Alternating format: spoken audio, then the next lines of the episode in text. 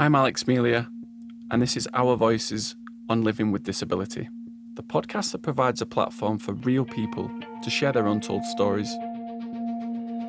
In this series, we hear stories of friendship, freedom, and changing perceptions. If these episodes resonate with you, spread the love and share them with a friend. Let's get into today's episode.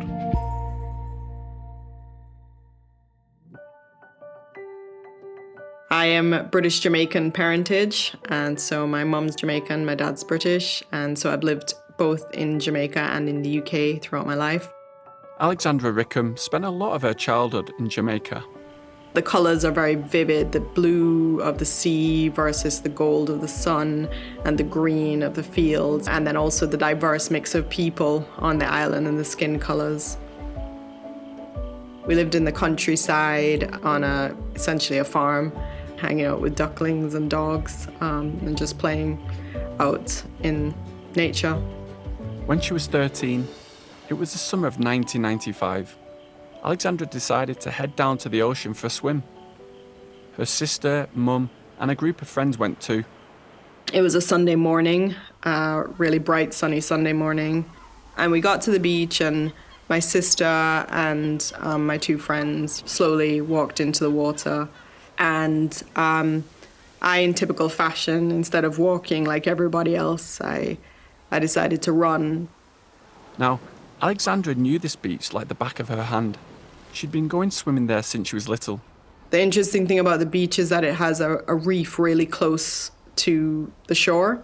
So there's quite a decent drop off fairly close to the shore. So for all of my life, you know, I'd run into the water and dived and kind of done like a semi shallowish dive, and it hadn't been an issue. But what Alexandra didn't know was that hurricanes had affected the depth of the water along that coastline. And I basically ran into the water, dived, and the next thing I knew was I opened my eyes and I was looking at the seafloor and um, you know when you see those ads for like a Caribbean holiday and you see the rippled sea floor that look like mini dunes underwater and the lights sort of reflecting from above through the, this clear crystal clear blue water that was exactly what i was looking at um, just below me. I was floating face down. I tried to move. I couldn't. I tried again to move. I couldn't and at that point in time, I knew what had happened. I think in the back of my mind, I, I knew.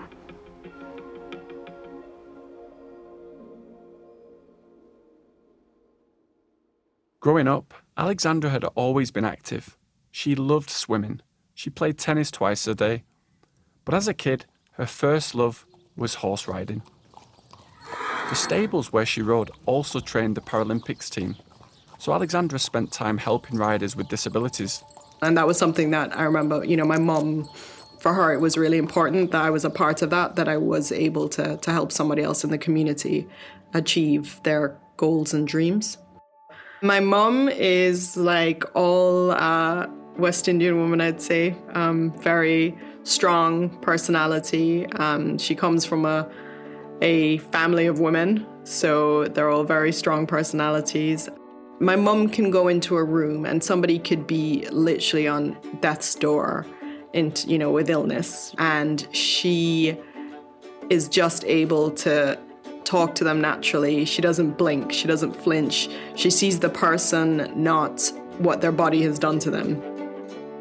She made alexandra and her older sister victoria feel that they could do anything. And she always made sure that they would be able to fend for themselves I think I think my mom always told us from like day one that we needed to be independent. So she she was always teaching us things, you know, from like the age of five. This is how you wash clothes because like you know one day I'm not going to be around to help. The girls weren't wrapped in cotton wool. They knew about the realities of life from a young age. My mom is a problem solver. So like the minute anything goes wrong, she just goes into how do we fix it mode. And I definitely have that quality of hers. So that's probably why, when Alexandra was lying face down in the sea that summer day, she wasn't panicking. So at that point, I just held my breath and and waited. And for what obviously seemed like a lifetime, but really was, you know, a few seconds in, in reality. Her sister Victoria, who was 18 at the time, saw what happened and sprinted towards her. My sister ran through the water, flipped me over, and I looked at her and I said to her I was paralyzed. And as, as you can imagine, for an, for an 18 year old, that was quite a lot to take. But Victoria quickly switched into emergency mode. She, you know, just clicked into, you know, let's sort this out mode. How do we get her out of the water? Luckily, there was a, a nurse on the beach that day, and we found a boogie board. Uh, the nurse basically helped to get me onto this board and slid me up onto the sand, you know, where they kind of were asking questions, but I, you know, I couldn't move at all. I couldn't move from my shoulders down. My shoulders in in reality weren't actually paralyzed, so I, I think I probably had them right up against my ears at that point, but I couldn't move anything, couldn't feel anything.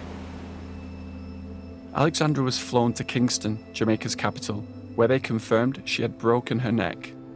Three days later, an air ambulance took her to a hospital in Miami, where she had multiple operations.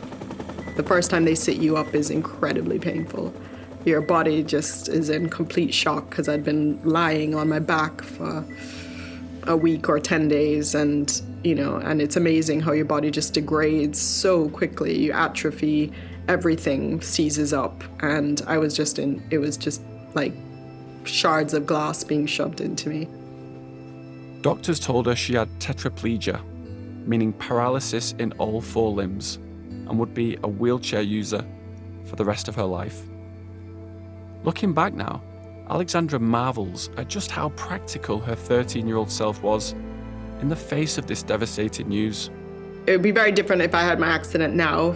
You know, I think I was very accepting of things, you know, and just very like, this is the way they are, right? What are we going to do about it? I kind of went into emergency problem solving mode of, okay, what's the next step? You know, how do we deal with the next thing rather than let's dwell on the situation because it's out of my control.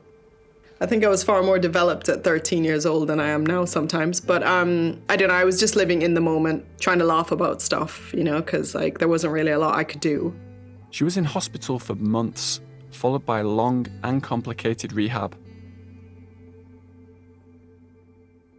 I just really was focused on getting back to school and getting back to life. And so I literally anything I was told to do in rehab, I just did.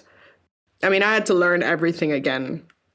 You know, I had to learn how to feed myself again, how to, you know, use cutlery and stuff. And that, you know, just holding things took forever, you know, because I was lucky enough to regain some of my hand function. And, you know, I used to drive the OT mental because I used to like say I'll have grapes for breakfast and then chase, you know, a grape around the bowl for about three quarters of an hour. And she'd be like, please give up. And I just, you know, I wasn't, I was incensed. The accident didn't dim Alexandra's love of sports or being out in the water. In fact, the injury set her life on a totally different course. While she was in rehab, Alexandra went sailing as part of a recreational therapy. I really enjoyed it because it was a, a, very different sport.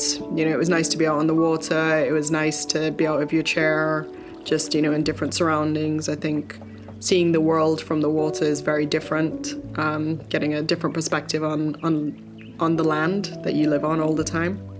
At that point, though, Alexandra couldn't see how she would be able to pursue an athletic career. Education became her main priority. She studied natural sciences and tried to move on from sailing. She got her master's in environmental technology. But then, in another twist of fate, Alexandra was contacted by the Backup Trust, a UK charity that supports people affected by spinal cord injuries. Somebody reached out to them looking for a, a, a helm to train up, but the helm needed to tick the boxes, in effect. Uh, they needed to be a 1.0, which, um, with all Paralympic sports, there are classifications, and point it was the most severely disabled, so that was me. So I ticked that box. Um, and also, you needed a woman in the boat. And funny enough, I ticked that box, and there weren't that many of me around. A year later, in 2007, the Royal Yachting Association offered Alexandra the chance to team up with Niki Birrell, an Olympic class sailor who lives with cerebral palsy. Basically, they said that the berth was still open for the Beijing spot uh, to go to the Beijing Games, and uh, you know they'd put us together and give us you know a bit of a leg up and kind of an accelerated bit of training, and uh, and you know we could go and try for the vie for the spot. To say it was a good match was an understatement. Together, Alexandra and Niki went on to compete in three Paralympic Games Beijing, London, and Rio. They were world number one for six years, bringing home two Paralympic bronze medals and five consecutive world titles. It was during London 2012 that Alexandra felt a real shift for the Paralympics as a whole. She says prior to London, The Paralympics was slightly devalued versus the Olympics. The athletes weren't necessarily seen as uh, athletes. It was sort of a lesser, oh, it's just this thing that follows the Olympics, you know, and it's for disabled people, and sort of had these moderately negative, I guess, connotations. What happened in 2012 was that full coverage of the Paralympics was broadcast on Channel 4 rather than being relegated to highlights shown on the BBC. Channel 4 committed to really bringing it to life and valuing it in exactly the same way. And that was huge. And I think that media coverage changed the game coming into, into the games itself. And so suddenly we had two comparable multi sport events.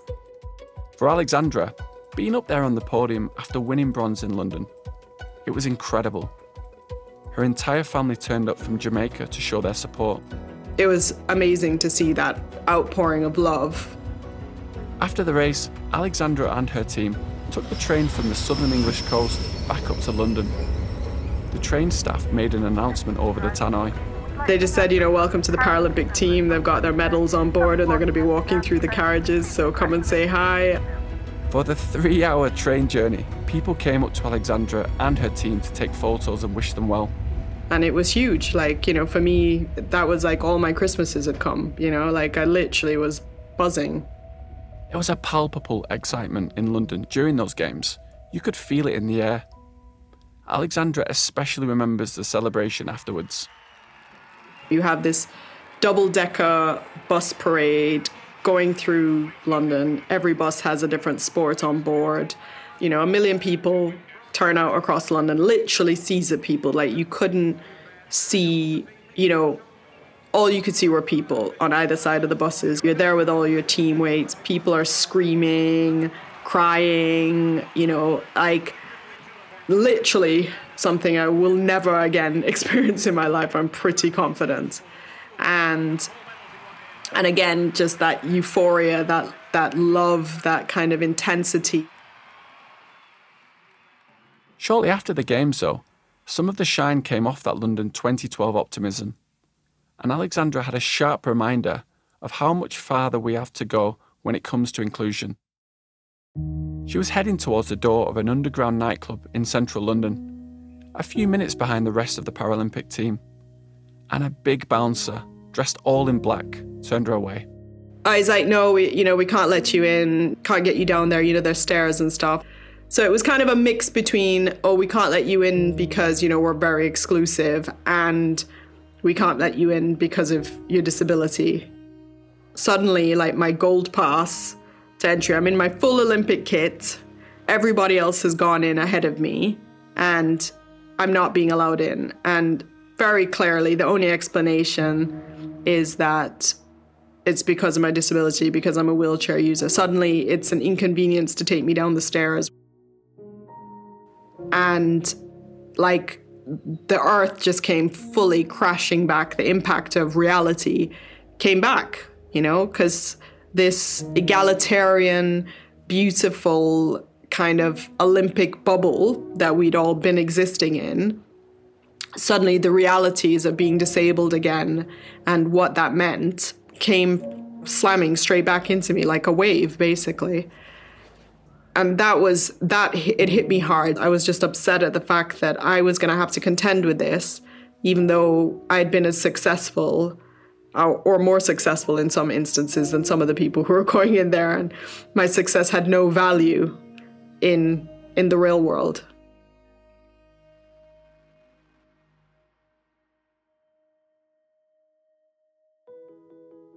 That pragmatic, single minded focus that Alexandra's mum instilled in her from an early age helped her recover from a life changing accident, and it played a huge role in making her the world class athlete she is. But it also meant that adjusting to regular life after being a Paralympic sailor wasn't easy. Fortunately, Alexandra found a way to combine her two loves sport and sustainability. I know that sport has the ability to change. The Olympics sparked something, um, and so I wanted to be a part of that. And so I still work in sport. I work in sustainability in sport, so looking both at social and environmental impacts because my background is environmental science and policy. At the moment, I'm about to start the role as head of sustainability for World Sailing, so for the International Federation. And very much a focus for me is how do we use sport as that platform for change and for good, and um, as well as intrinsically changing the industry as a whole.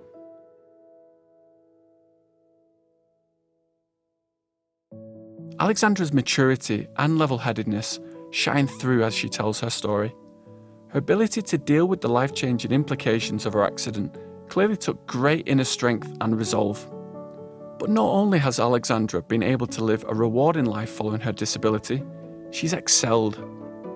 Very few people can say that they have won an Olympic medal, much less in their own country. She can, and those moments of celebration will no doubt stay with her forever. But there's clearly more which needs to be done by society to improve inclusivity we have shown that we're able to support our athletes who have disabilities during the Olympics.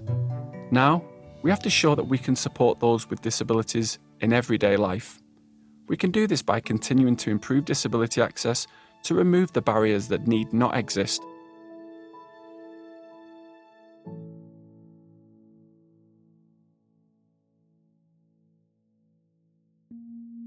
If you want to keep in touch with the show and be the first to find out what's coming up next, go to our website www.ourvoicespodcast.com or follow us on Instagram and Facebook. The links are in the show notes. And if you haven't already, give us a quick follow in your favourite podcast app.